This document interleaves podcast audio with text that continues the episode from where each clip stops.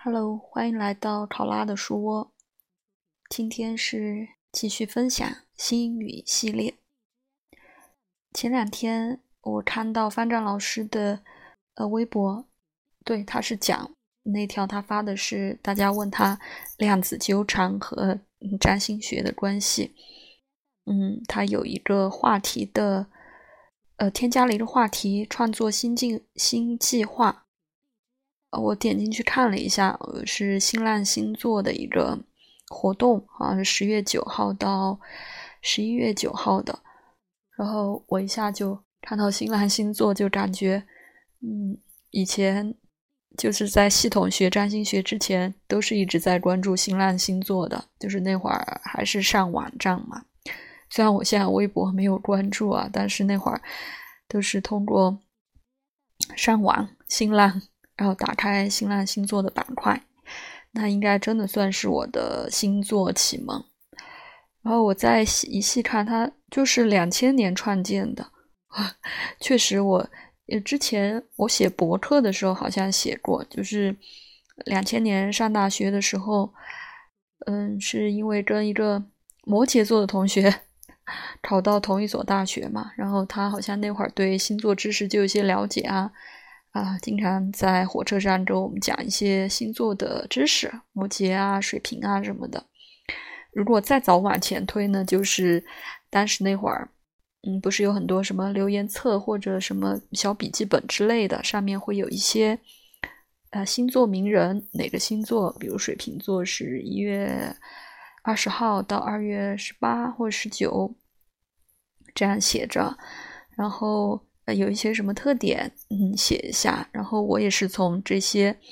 呃小笔记本或者留言本上知道了，嗯，好像当时知道我和乔丹的生日同同月同日，对，就第一次好像是就是从那种小本本上，所以那会儿是对星座最最初最初的了解吧。然后因为这个摩羯座的同学，嗯。然后对星座有感兴趣，然后到了大学开始上网啊，那会儿记得还会去学校里面的网吧，但是那会儿好像看的不太多，就是上网的时候，但是上网的时候都会打开看一下，就是新浪星座的这个板块，呃，当时呃都是按十二星座来讲的，但是还没有。我们的月亮星座啊、上升星座啊、星盘的这些知识，嗯，是后面我呃零四年工作以后，也一直在 闲暇的时候也会关注，一直都会看新浪星座上面的一些内容，然后就慢慢慢慢的就会出来啊，月亮星座啊、上升星座啊，后面慢慢慢慢的也就在可以在上面查询星盘之类的。所以真的是我 的星座启蒙的地方。那后来呢，就系统学，这也都是后面后面的事情。所以还蛮感慨的，也是虽然现在可能呃管控还比较严格啊，有一些时候讲占星好像会被风控，但是星座好像还好，起码新浪星座还能这样。很好的在运营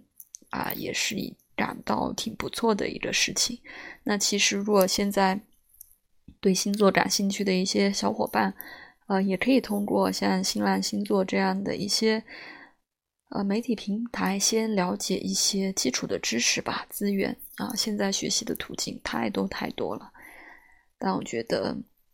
新浪星座真的应该算是比较早的。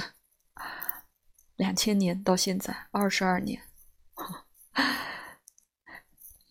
感叹是再次感叹，岁月如梭。好吧，那这个就是今天啊想分享的一点小感慨，也是拖了有几天了。本来前两天都就想分享的，就关于新浪，就关于我和新浪星座的故事啊，我在那里得到的一些。非常启蒙和嗯有用的知识，那也希望他们越来越好吧。然后自己也趁着他这个新计划的时间，看不看能不能再多更新几期。呃，不立不立 float，float，flat，不立 frog，大家开玩笑，立个 frog，不立 flag，一立就要倒呀。